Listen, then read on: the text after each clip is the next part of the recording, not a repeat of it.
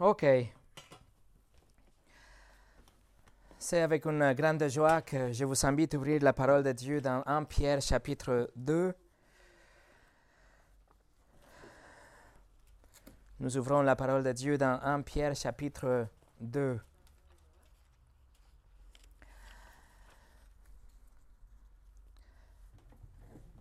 Comment l'Église est censée vivre? Comment les chrétiens sont-ils censés agir? Telle était la question lorsque euh, l'Empire romain fermait agressivement la barrière autour de l'Église, autour des croyantes. Il se posait la question comment l'Église doit vivre dans ces circonstances? Quelles sont les attitudes, quelles sont les réponses pieuses, quelles sont les pensées qui doivent dominer notre esprit, quelles sont les convictions qu'on doit avoir en tant qu'une Église persécutée? Quelles sont les limites bibliques, quelles sont les dispositions justes de notre cœur, quels sont les principes fondamentaux, les actions exemplaires qu'on doit avoir à l'intérieur de l'Église et même envers les non-croyants qu'ils sont en train de nous persécuter?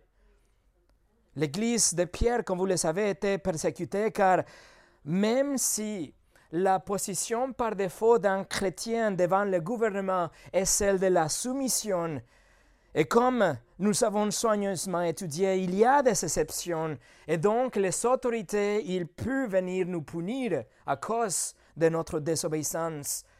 Ces chrétiens qui ont refusé de se soumettre ont fui pour sauver leur vie dans la Turquie d'aujourd'hui, et ils reçoivent cette lettre de Pierre pour les encourager au milieu de la persécution, mais aussi pour les apprendre, les dire comment ils doivent vivre comment il peut agir face à un gouvernement tyrannique?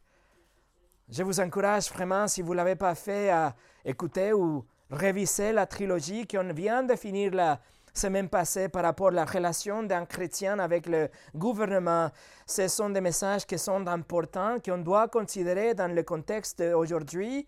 Ce sont des messages d'actualité, mais aussi vous pouvez comprendre le train de pensée de Pierre pour le reste de son épître.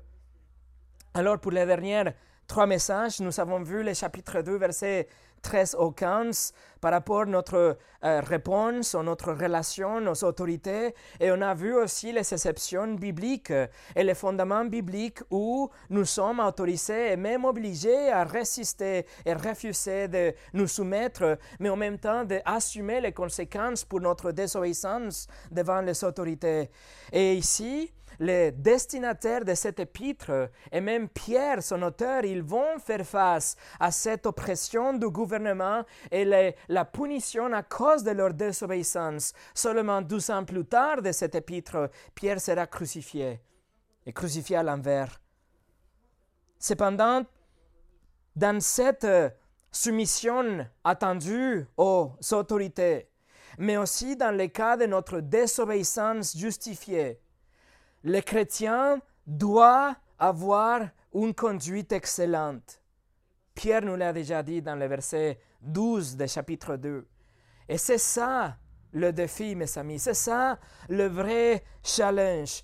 Comment est-ce que nous pouvons avoir une conduite excellente, surtout en vivant dans un régime oppressif et au milieu d'une société froide comme celle d'aujourd'hui? C'est ce que nous allons voir aujourd'hui mais avant de commencer, je vous invite à prier avec moi. Seigneur, nous voulons honorer ta parole. Nous voulons obéir ce que tu as déjà inspiré pour nous. Mais même si nous le voulons, on a besoin de ton assistance. Alors, s'il te plaît, Seigneur, illumine notre cœur aujourd'hui. Donne-nous ton Saint-Esprit pour qu'on puisse recevoir et par la suite appliquer ce qu'on va apprendre aujourd'hui.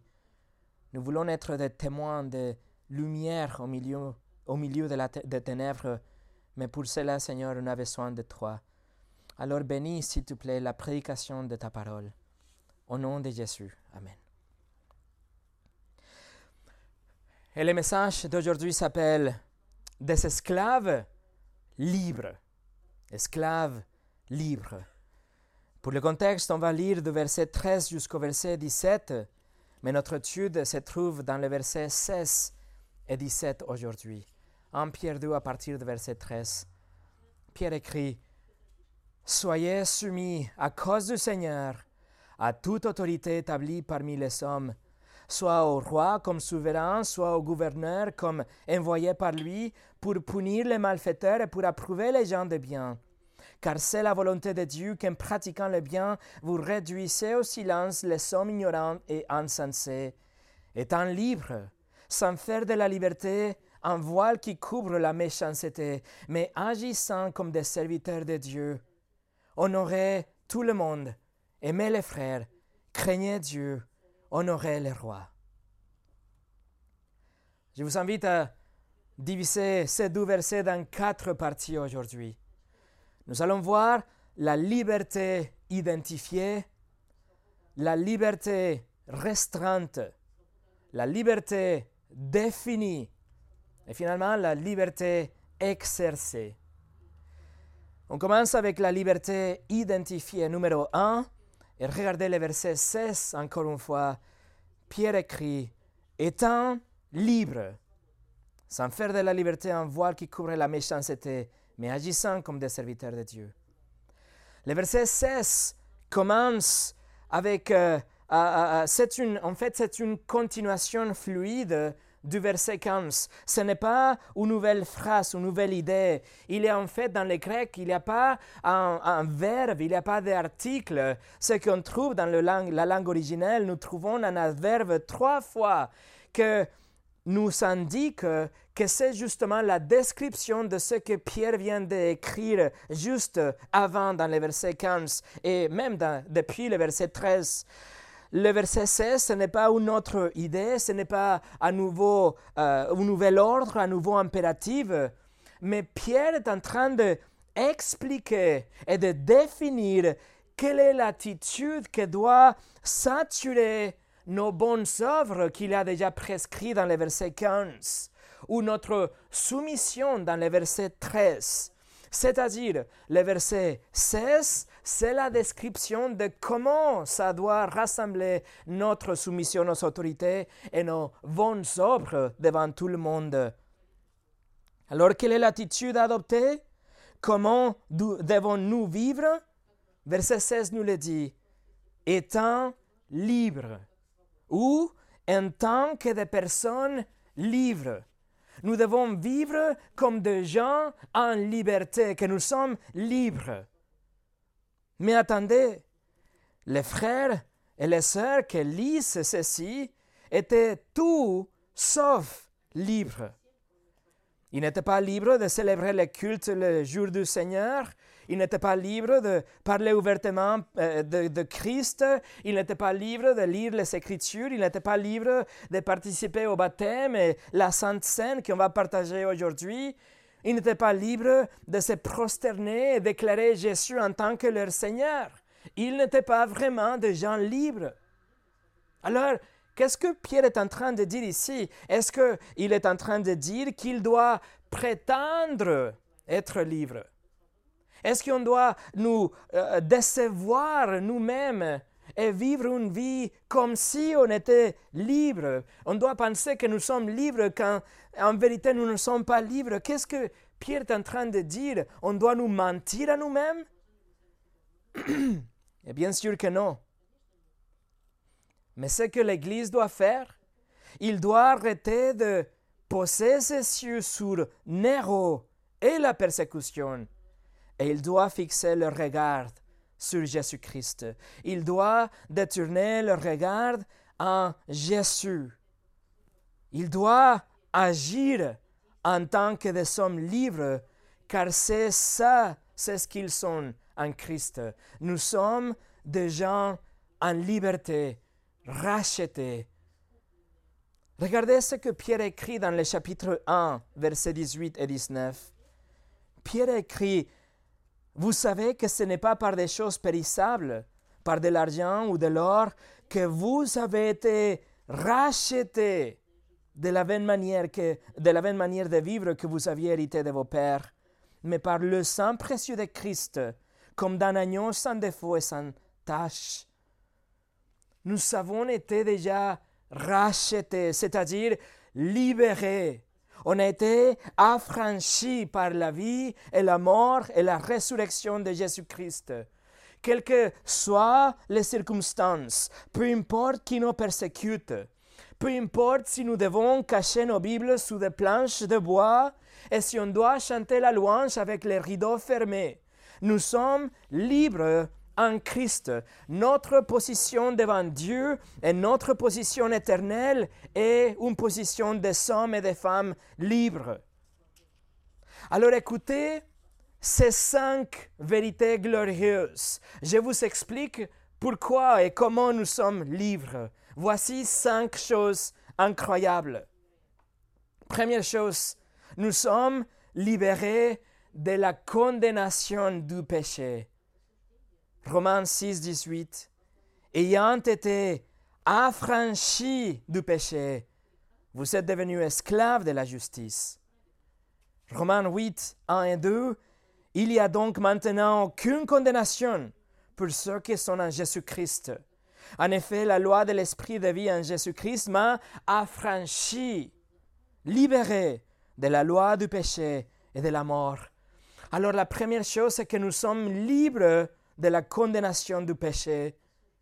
Deuxièmement, nous sommes libres de la punition et de la malédiction de la loi, d'avoir transgressé la loi de Dieu. Galates 3, verset 13. Christ nous a rachetés de la malédiction de la loi, étant devenu malédiction pour nous, car il est écrit, maudit est quiconque est pendu au bois. Alors nous sommes libérés de la punition, de la malédiction de la loi. Troisièmement, nous sommes libérés de la puissance du Satan. Colossiens 1.13. Le Père nous a délivrés de la puissance des ténèbres et nous a transportés dans le royaume de son Fils bien-aimé. Hébreu 2.14. Ainsi donc, puisque les enfants participent au sang et à la chair, il y a également participé lui-même, afin que, par la mort, lui, Jésus, rendre impuissant celui qui avait la puissance de la mort, c'est-à-dire le diable. Comprenez ça, mes amis? Nous sommes libres du pouvoir de Satan. Numéro 4, nous sommes libérés du contrôle du monde. Galates 5.1, c'est pour la liberté que Christ nous a affranchis. Demeurez donc ferme et ne vous laissez pas mettre de nouveau sous le jeu de la servitude. Nous sommes libres du contrôle du monde. Colossiens du 20, du 20 si vous êtes mort avec Christ au principe élémentaire du monde, pourquoi, comme si vous viviez dans le monde, vous impose-t-on ces préceptes? Le monde n'a aucun pouvoir sur nous. Nous sommes libres en Christ. Et numéro 5, nous sommes libres du pouvoir de la mort. Romains 8, 38 et 39. J'ai l'assurance que ni la mort, ni la vie, ni les anges, ni les dominations, ni les choses présentes, ni les choses à venir, ni les puissances, ni l'auteur, ni la profondeur, ni aucune autre créature ne pourra nous séparer, de l'amour de Dieu manifesté en Jésus-Christ, notre Seigneur. Et Paul écrit aux Corinthiens chapitre 15, versets 54-57, Lorsque ce corps corruptible aura revêtu la incorruptibilité, et que ce corps mortel aura revêtu l'immortalité, alors s'accomplira la parole qui est écrite. La mort a été engloutie dans la victoire. Et après, il écrit, Ô mort, où est ta victoire? Ô mort, où est ton aiguillon? L'aiguillon de la mort, c'est le péché, et la puissance du péché, c'est la loi. Mais grâce soit rendue à Dieu qui nous donne la victoire par notre Seigneur Jésus-Christ. Voilà, mes amis, est-ce que vous êtes libres? Nous sommes vraiment libres. Vous êtes libres de la condamnation du péché. de la malédiction de la loi, du pouvoir de Satan, du contrôle du monde et du pouvoir de la mort. Votre position ne changera pas, c'est votre réalité. Et parce que vous n'avez pas gagné votre position, vous n'avez pas euh, mérité votre liberté, c'est quelque chose que Dieu vous donne, alors vous ne pouvez pas la perdre. Vous serez toujours libre.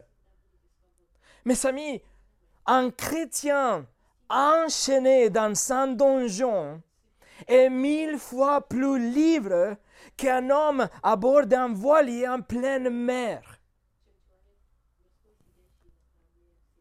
Donc, puisque vous êtes libre, alors vous devez avoir cette attitude.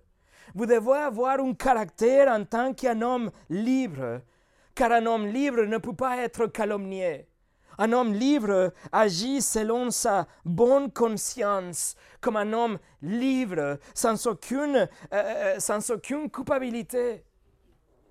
On doit vivre et agir comme des hommes et des femmes libres, pas comme des opprimés, pas comme des hommes et des femmes tristes, des coupables, des isolés, des victimes. Non, nous sommes vraiment libres et cela ne va jamais changer.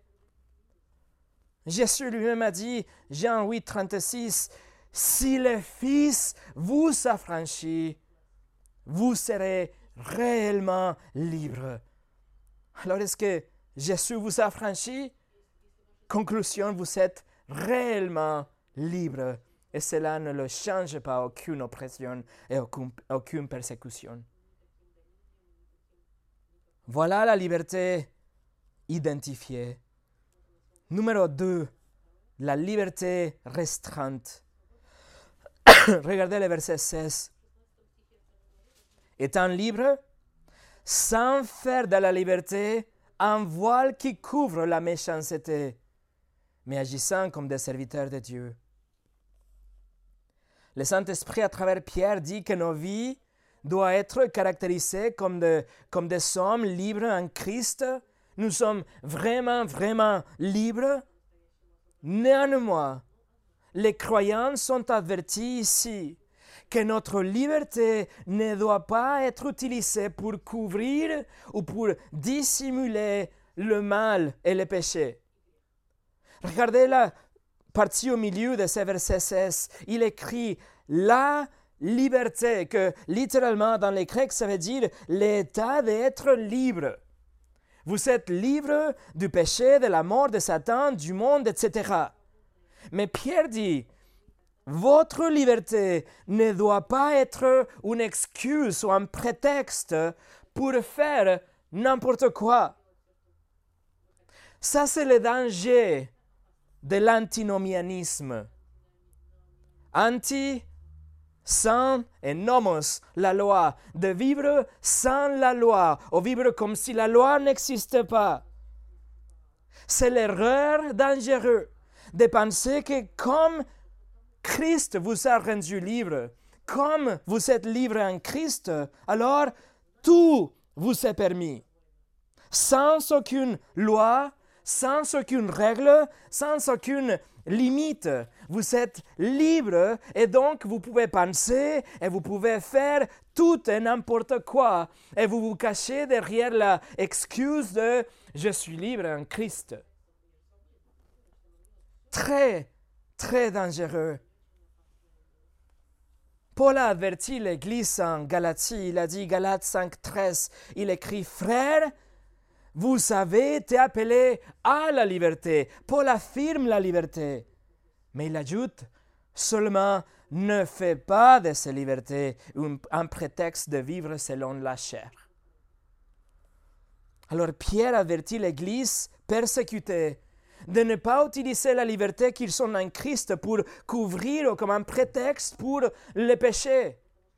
Et les mots que Pierre utilise ici dans le verset 16 apparaissent qu'ici dans le Nouveau Testament. littéralement, ça veut dire un voile, comme la Bible de Genève le traduit. Ou un tissu qu'on jette quelque part pour camoufler ou pour masquer ce qui est derrière.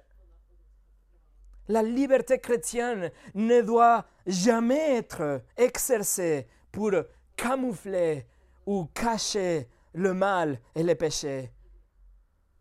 J'étais un coup d'œil à, chapitre 2, verset 1. Ça fait déjà longtemps qu'on a étudié ce verset, mais dans le chapitre 2, verset 1, Pierre a prescrit que ceci est une conséquence du fait d'être né de nouveau. Il dit, il faut enlever de vous toute malice et toute tromperie et l'hypocrisie et la méchanceté et la calomnie. Il dit, enlevez loin de vous toutes ces choses. Il utilise le grec kakia, que ça veut dire, c'est le mot le plus générique pour décrire le mal. Donc, dans le verset 1 du chapitre 2, 2, il vous est ordonné à enlever de vous le mal, comme si c'était de sa vie ancienne, des vêtements vieux. Et maintenant, dans le chapitre 2, verset 16, juste 15 versets après, nous sommes avertis de ne pas utiliser notre liberté pour cacher cette mal qu'on avait déjà enlevé. On doit jamais reprendre le mal. Et on doit jamais utiliser la grâce de Dieu et notre liberté en Christ pour cacher et camoufler le péché. Ça veut dire que votre liberté, même si vous êtes vraiment, vraiment libre, votre liberté est restreinte par la volonté de Dieu telle qu'il est révélé dans sa parole. Quel est le mal que Pierre a en tête ici? Quel est le mal que euh, les exemples que essayer d'utiliser la liberté en Christ pour cacher les péchés Par exemple, vous aviez les judaïsantes, tous ces gens-là qui ont prétendu qu'ils étaient exempts de la loi des sommes. Ils disaient qu'ils n'étaient pas soumis à l'obéissance d'aucune autorité parce qu'ils n'obéissaient pas à aucune autre loi que la loi de Dieu. Vous avez aussi les sophistes, par exemple, les sophistes qui confondaient la liberté avec le libertinage. Et ils disaient que la grâce libre de Dieu les rendait libres de toute contrainte, qu'en fait ils pouvaient faire tout ce qu'ils voulaient, littéralement. Et ils se cachaient derrière la grâce de Dieu. Et dans le contexte immédiat, Pierre est, en train d'écrire par rapport à la soumission aux autorités. Donc, euh, nous sommes libres de nous soumettre aux autorités. Les chrétiens ne sont pas censés à, prendre parti dans certaines cérémonies, ou certains divertissements romains, par exemple, ou si nous résistons le gouvernement, si, si nous ne nous soumettons pas au gouvernement, les chrétiens ne sont pas censés à déclencher un coup d'État. C'est-à-dire que notre liberté est restreinte par ce que Dieu a déjà révélé dans sa parole. Et en général, imaginez ça. Imaginez, il avait des croyantes, de, tant de juifs comme de non-juifs, qui pouvaient dire qu'ils n'étaient soumis à aucune règle qu'il n'était pas lié par aucune loi, qu'il vivait sans aucune restriction et qu'il méritait toutes sortes de plaisirs et de gratifications parce qu'ils étaient des enfants de Dieu. Comme ils étaient des enfants de Dieu, ils avaient le droit de profiter pleinement de tous les aspects de la liberté, dans tous les aspects de la vie. Et comme vous pouvez vous imaginer, ces gens-là se sont livrés à toutes sortes d'indulgences charnelles. Et il affirmait qu'ils étaient exemples des contraintes de la moralité, des contraintes du droit civil, et se sont plongés dans le plus profond abîme de vice et du péché. Ou aujourd'hui, par exemple, nous avons de nombreuses, entre guillemets, églises évangéliques qui l'affirment ce que la Bible appelle le péché en termes de comportement sexuel au nom de la liberté chrétienne. Des autres, il arrive à permettre le désordre dans le culte, il permet l'irrévérence et un comportement charnel au nom de la liberté en Christ. Il y a des ministres soi-disant ministres évangéliques, qu'ils sont même finis en prison, car ils ont refusé de payer leurs impôts au nom de la liberté chrétienne. Et les sectes aujourd'hui, les sectes aujourd'hui pratiquent toutes sortes de dépravations sexuelles au nom de la liberté en Christ. Alors mes amis, ne laissez jamais que votre liberté détermine la façon dont vous vous habillez, le film que vous regardez, les blagues que vous racontez, les pratiques que vous avez, les loisirs que vous aimez, les pensées que vous nourrissez, les projets que vous poursuivez, les conversations que vous entamez, mais que votre liberté soit restreinte et définie par la volonté de Dieu. C'est pourquoi on est averti ici. Il nous dit, vous êtes aussi libre qu'un homme peut l'être. Mais n'utilisez pas votre liberté pour cacher le mal, pour justifier votre propre péché. John MacArthur écrit La liberté en Christ et la citoyenneté, la citoyenneté dans les royaumes de Dieu ne permet en aucun cas d'abuser ou de ne pas respecter les normes de conduite de Dieu qu'il a établies pour eux sur la terre. Alors, nous sommes libres, mais notre liberté doit être restreinte. Numéro 3, la liberté définie. La liberté définie. Alors si nous sommes identifiés en tant que libres grâce au Christ. Mais si notre liberté est restreinte par la volonté de Dieu, alors comment nous pouvons définir notre liberté Et la réponse, on la trouve dans le verset 16, à la fin du verset 16, regardez. Est un livre sans faire de la liberté un voile qui couvre la méchanceté, mais agissant comme des serviteurs de Dieu. Voilà la définition de notre liberté. Notre liberté est définie par le fait que nous sommes des esclaves de Dieu. Ça, c'est la conclusion radicale dans une paradoxe apparente. Vous êtes des esclaves de Dieu, donc vivez librement. La Bible de Genève traduit le mot comme serviteur, mais littéralement doit être euh, esclave. C'est le grec doulos, comme dans la traduction de Darby ou la traduction annotée de Neuchâtel. Ce sont des esclaves de Dieu. Esclave, quelqu'un qui est débué à quelqu'un d'autre, quelqu'un qui a un mépris de ses propres intérêts, quelqu'un qui a été racheté par une autre personne, par un maître, et il s'engage maintenant volontairement à vivre selon la volonté de ce maître. En Corinthiens 7, 22, l'esclave qui été appelé dans le Seigneur est un affranchi du Seigneur. De même, l'homme libre qui a été appelé est un esclave de Christ. Si vous êtes un chrétien, vous êtes rien d'autre qui est un esclave de Christ. Vous avez été appelé par un maître. Il vous a racheté et vous lui appartenez. C'est pour ça que vous, que vous l'appelez Seigneur. Le Seigneur Jésus-Christ vous a-t-il racheté? Est-ce qu'il est vraiment votre Seigneur? Vous le savez, l'humanité et dans les donjons du péché aujourd'hui, torturé par la, la, crainte de la mort et retenu par les manies euh, de l'enfer. Dieu a déjà prononcé la peine de mort à, tous ceux qui ont transgressé sa loi. C'est le salaire du péché, c'est la rémunération pour avoir enfreint sa loi. Il a solennellement promis l'enfer pour l'éternité pour tous ceux qui sont reconnus en tant que des transgresseurs de la loi de Dieu. Mais Dieu est riche en miséricorde. Il a donné un sauveur à l'humanité.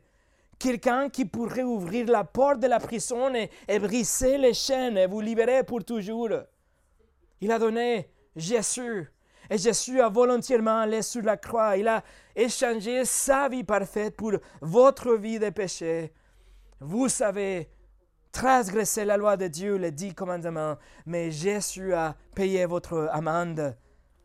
Dieu a satisfait sa justice avec la vie parfaite de son Fils, avec la mort sacrificielle de Jésus, et trois jours plus tard, il s'est levé. Il a montré que sa mission était vraiment réussie.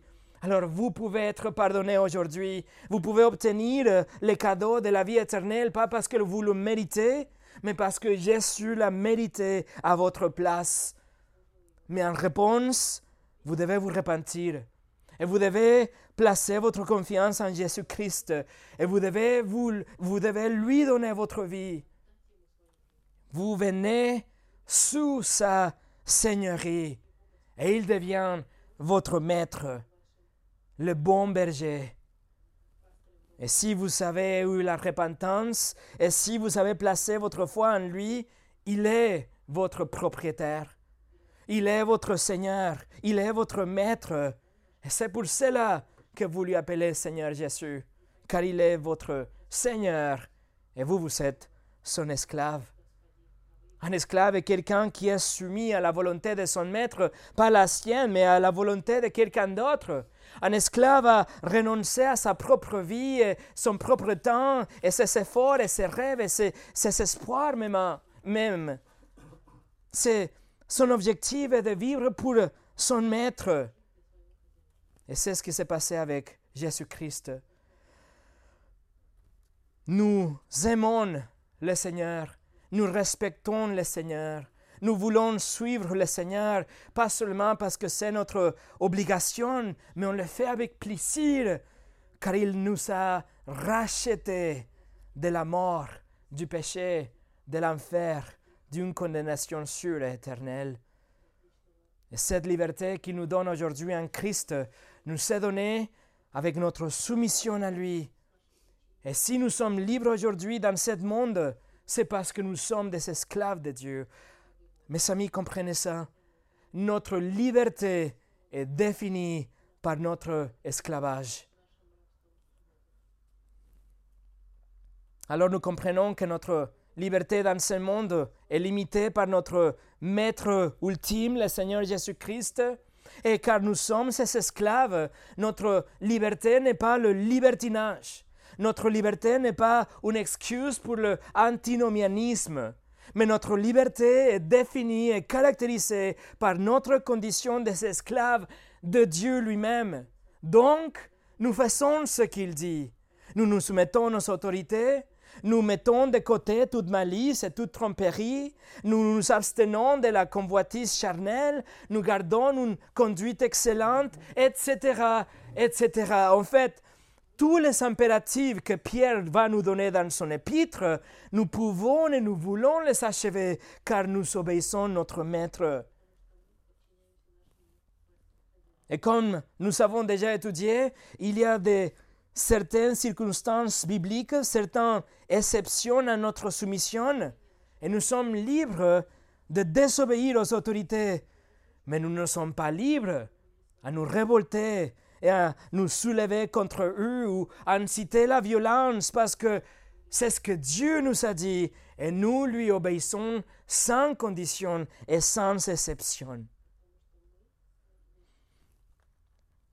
William Barclay, le théologien et prédicateur et commentateur de la Bible dans les années 1900, il a dit La liberté chrétienne ne signifie pas être libre de faire ce qui nous plaît. Elle signifie être libre de faire ce que nous devons. Voilà la liberté définie. Numéro 4. Notre liberté exercée la liberté exercée. Notre liberté identifiée par notre position en Christ, notre liberté restreinte par notre relation avec Christ, notre liberté est définie en ce que nous sommes des esclaves de Christ. Et alors, comment pouvons-nous l'exercer pour la gloire de Christ? Et la réponse, on la trouve dans le verset 17. Pierre écrit, Honorez tout le monde, aimez les frères, craignez Dieu, honorez le roi. Pierre finit cette section concernant notre réponse requise aux autorités et il résume avec quatre impératifs pour l'Église. Voici quatre commandements pratiques pour chacun de nous. Honorer tout le monde, aimer les frères, craignez Dieu et honorer le roi. Alors regardons chacun de ces commandements. Premièrement, honorer tout le monde. Honorer tout le monde. Et le grec, c'est timao, que ça veut dire montrer une haute estime à quelqu'un d'autre. C'est vraiment apprécier une personne ou la traiter avec valeur, montrer l'honneur à quelqu'un. Et en fait, c'est un mot que Jésus utilise lorsqu'il cite le cinquième commandement de la loi dans Luc chapitre 18. Et Paul l'utilise aussi quand il cite dans Ephésiens chapitre 6, il dit Honore ton père et ta mère. Honore, honorer tout le monde. On doit honorer toutes les personnes sans aucune distinction ou discrimination. Comme on a déjà étudié dans l'épître épître à Philémon, dans ces jours-là, l'Empire romain comptait euh, environ de 60 millions d'esclaves. Et chacune de ces personnes n'était pas considérée comme des personnes, mais comme des choses. Mais l'Église était commandée à montrer le respect et la valeur à chacun de ses esclaves et à tous les hommes, quelle que soit leur nationalité, leur position sociale, leur classe, leur religion, leur couleur, leur péché, etc. L'Église est commandée à montrer de l'honneur à tout le monde. Le français, le marocain, les ukrainiens, le palestinien, les américains, les russes, les Mexicains, les Israélites, à tout le monde, sans distinction aucune. Pourquoi? Parce que chaque personne est détentrice de l'image de Dieu. Ceci est enraciné dans la création. Nous sommes faits en tant que l'image de Dieu. Et, et, en tant que l'homme est fait à l'image de Dieu, il est digne de tout honneur, d'un respect. Genèse 1, 26, Dieu dit, faisons l'homme à notre image, selon notre ressemblance. En même temps, le chrétien traite tous les hommes avec honneur, mais cela ne signifie pas que nous allons avoir une tolérance aveugle à la conduite de tout le monde ou au péché de tout le monde. Non, mais nous allons le traiter avec respect, le respect qu'il mérite. Vous voyez qu'ici, il n'y a pas de clause dérogatoire à ces commandements. Le commandement est simple, honorer tout le monde. Douzième, il écrit, aimer les frères. Aimer les frères. Et le mot pour aimer, c'est agapao, bien de agapao, l'amour de la volonté, l'amour sacrificiel, l'amour sans condition, l'amour qui cherche le bien des autres personnes. C'est un amour qui ne va pas fluctuer au gré de nos émotions, mais qu'il régit par notre raison. C'est la décision qu'on a déjà prise pour aimer quelqu'un.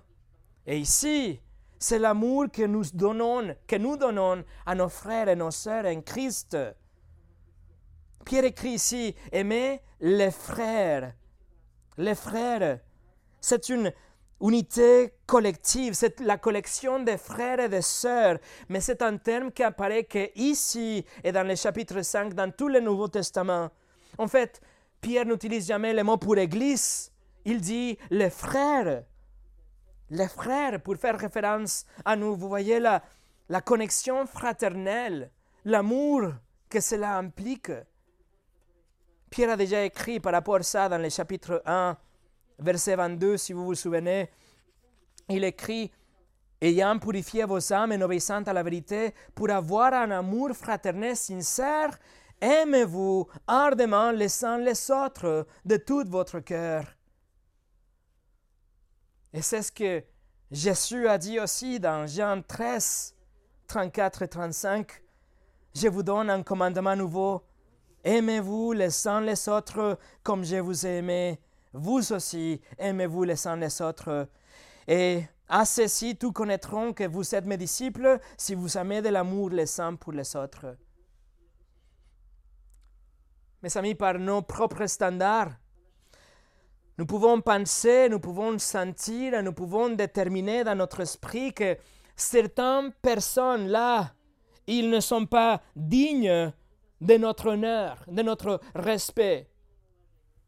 Mais Dieu dit, honorez-le, honorez tout le monde. Et de la même façon, nous pouvons penser, sentir dans notre esprit, nous pouvons décider que certains frères ou certaines sœurs ne sont pas vraiment aimables, dignes de notre amour. Mais Dieu dit, aimez-le, aimez les frères. Veuillez noter que notre amour, pardon, que notre honneur, Pierre écrit, il va à tout le monde. C'est le, c'est le grand cercle. Mais après, le cercle devient plus petit et il dit aimez l'Église, les frères, particulièrement l'Église locale. Et après ça, numéro 3, il devient exclusif. Il nous dit, numéro 3, craignez Dieu. Craignez Dieu. Mot c'est phobéo, d'où on tire phobia, que ça veut dire exactement ça, la peur la crainte. J'ai révisé huit traductions en français et ils traduisent tous vraiment correctement avec craignez Dieu. Cependant, parfois, notre interprétation essaye de diluer le message un peu et le, changer pour dire que la crainte de Dieu, c'est plutôt la, révérence ou le respect. Mais ce n'est pas le cas, mes amis. Et spécialement si vous regardez ces versets, Pierre aurait pu utiliser le mot timao s'il a voulu dire honorer Dieu ou respecter Dieu ou ayez la révérence à Dieu. Non, il n'a pas dit ça. Et d'ailleurs, il va le répéter à la fin de ce verset, quand il va parler du roi, il va dire honorez le roi. Mais ici, le Saint-Esprit inspire Pierre pour écrire phobéo, la crainte. Nous connaissons du livre des Proverbes, Proverbe 1, 7, la crainte de l'Éternel est le commencement de la science ou de la connaissance. Et encore une fois, en hébreu, l'hébreu yaré dépend vraiment une vraie peur. C'est un effroi. C'est ce que Moïse a voulu communiquer dans Deutéronome 13, verset 4. Il a dit, vous irez après l'Éternel, votre Dieu, et vous le craindrez. La crainte de Dieu, c'est ce qui va vous permettre euh, d'accomplir votre devoir envers les autres hommes. C'est grâce à la crainte de Dieu que vous allez vous soumettre aux autorités, que vous allez pas utiliser votre liberté pour le libertinage ou pour cacher le, le mal derrière. C'est grâce à votre crainte de Dieu que vous allez vous éloigner du péché, que vous allez vous battre contre la tentation. Nous, en tant que chrétiens, nous craignons Dieu en termes de sa discipline en termes de sa sainteté et sa justice et son omniscience et omniprésence, etc. Pierre a déjà écrit par rapport à ça dans le chapitre 1, verset 17. Il a dit, conduisez-vous avec crainte pendant le temps de votre séjour sur la terre. Mes amis, on doit avoir la crainte de Dieu. Mais nous ne craignons pas Dieu en tant que notre juge, mais en tant qu'un Père qui nous aime, un Père qui nous a adoptés et qu'il est bon dans sa nature, mais dans sa bonté. Il nous donne certaines règles, il nous donne une direction. Et nous voulons suivre cette, direction, y compris notre soumission aux autorités dans les contextes. Mais On doit savoir et avoir présent que si nous choisissons de ne pas obéir notre Père, il peut nous discipliner et nous le craignons. Remarquez que Pierre ne dit craignez le roi. Il ne dit pas craignez les hommes, mais la crainte appartient qu'à Dieu. Et puisque nous le craignons, alors nous allons honorer tout le monde, y compris le roi. C'est la crainte de l'Éternel qu'on doit cultiver. Jean Calvin a dit, Celui qui craint Dieu aime ses frères et toute la race humaine comme il se doit, et il rendra aussi honneur au roi. Et numéro 4, Pierre écrit Honorez le roi à la fin du verset 17. Honorez le roi. Et Pierre utilise le même mot pour honorer. Il utilise dans ce cas particulier, on doit respecter, on doit avoir une attitude d'honneur à l'égard de la plus haute autorité du pays. On doit avoir de l'honneur envers l'empereur Nero dans ce cas. On doit honorer le roi par notre conduite. On doit honorer, honorer le roi par nos mots, la façon dont nous nous exprimons en son égard. On doit honorer le roi dans nos prières et avec nos prières. Nous sommes d'ailleurs commandés à prier pour eux dans Saint Timothée. Et on doit prier qu'il ne sorte jamais de son sphère d'autorité pour que, pour que nous vivions dans la paix et qu'on ne soit jamais euh, obligé à désobéir. On doit honorer le roi, le président, le maire, le gouverneur. On doit honorer les autorités, et même si nous sommes persécutés, et même si nous sommes punis à cause de notre désobéissance, nous honorons les autorités en reconnaissant qu'ils sont les serviteurs de Dieu. Honorer les rois. Et avec cet impératif, Pierre ferme le cercle qu'il a ouvert dans le verset 13. Verset 13, il a dit, Soumettez-vous au roi. Et maintenant, il finit, verset 17, Honorez le roi. Soumettez-vous au roi et honorez le roi. Et pour finir, Pouvez-vous, mes amis, vous imaginer les faits dans une ville, dans un pays, quand l'Église applique cette section de l'Écriture, quand nous vivons en tant que des hommes libres, toutes en étant des esclaves de Dieu, sans importance de, de, de, l'existence d'un bon gouvernement ou d'un mauvais gouvernement, quand l'Église se soumet à eux dans le verset 13, quand l'Église vit en tant que des hommes libres, mais des esclaves de Dieu dans le verset 16. Quand l'Église honore tous les hommes, quand l'Église aime les frères sincèrement, verset 17, quand nous craignons Dieu, quand on honore les présidents et les maires, etc., quel sera le résultat le résultat, c'est que nous allons nous abstenir de la convoitise charnelle que Pierre avait prescrit dans le verset 11 et nous allons avoir une conduite excellente qu'il avait déjà dit dans le verset 12. Et quel est l'objectif d'avoir cette vie exemplaire? Nous l'avons déjà vu dans le verset 12. Si vous le regardez, il dit afin que là même où il vous calomnie comme si vous étiez des malfaiteurs, il remarque vos bonnes œuvres et glorifie Dieu au jour où il visitera et on a vu aussi dans le verset 15, car c'est la volonté de Dieu qu'en pratiquant les biens, vous réduisez au silence les hommes ignorants et insensés. Autrement dit, nous serions en train de faire ce que MacArthur appelle la citoyenneté évangélistique. C'est-à-dire qu'on va vivre d'une façon tellement irréprochable nous allons avoir des de vies tellement surprenantes, des vies tellement différentes et, attrayantes pour les autres, que nous serons en train de bâtir une vraie plateforme pour le message de l'Évangile, le message verbal de l'Évangile. Les gens, ils vont voir notre vie et ils seront intéressés et, et, ils vont vouloir entendre ce que vous allez dire, ce que vous avez à dire. Et donc, Dieu recevra la gloire à la fin lorsqu'il transforme les révèle en adorateurs en raison de votre témoignage. Nous sommes en train ici de construire cette plateforme avec notre comportement. Et à la fin, c'est l'évangile qui sort. Et Dieu qui reçoit la gloire lorsqu'il sauve les méchants. C'est ce que Jésus a dit dans Matthieu 5 qu'on a lu juste avant le culte. Matthieu 5, verset 14 au 16. Vous êtes la lumière du monde.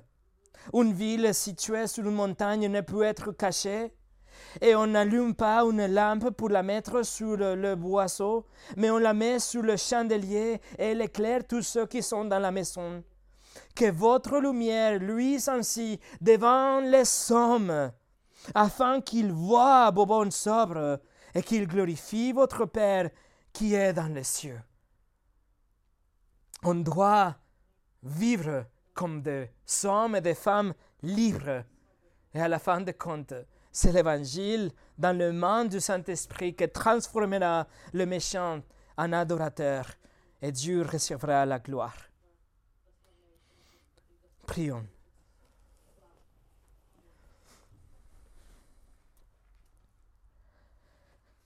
Seigneur, on voit comment la barre est tellement, tellement haute, encore une fois. Mais Seigneur, nous comptons sur ton esprit et ton aide pour pouvoir vivre des vies cohérentes avec notre nature et ce que tu as prescrit pour nous.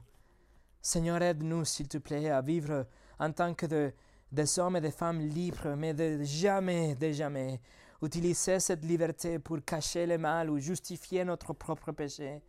Seigneur, que ce soit notre crainte à toi et notre état en tant que des esclaves du Seigneur Jésus-Christ qui nous pousse à, nous, à, faire du bien, être zélés de bonnes œuvres et nous éloigner le plus loin possible de tout ce qui est le péché et le mal. Seigneur, s'il te plaît, utilise ton Église, utilise chacun de nous ici pour bâtir cette plateforme avec notre vie quotidienne pour que l'Évangile puisse être prêché et que ton Saint-Esprit continue à sauver tous ceux que tu as déjà aimés. Au nom de Jésus. Amen.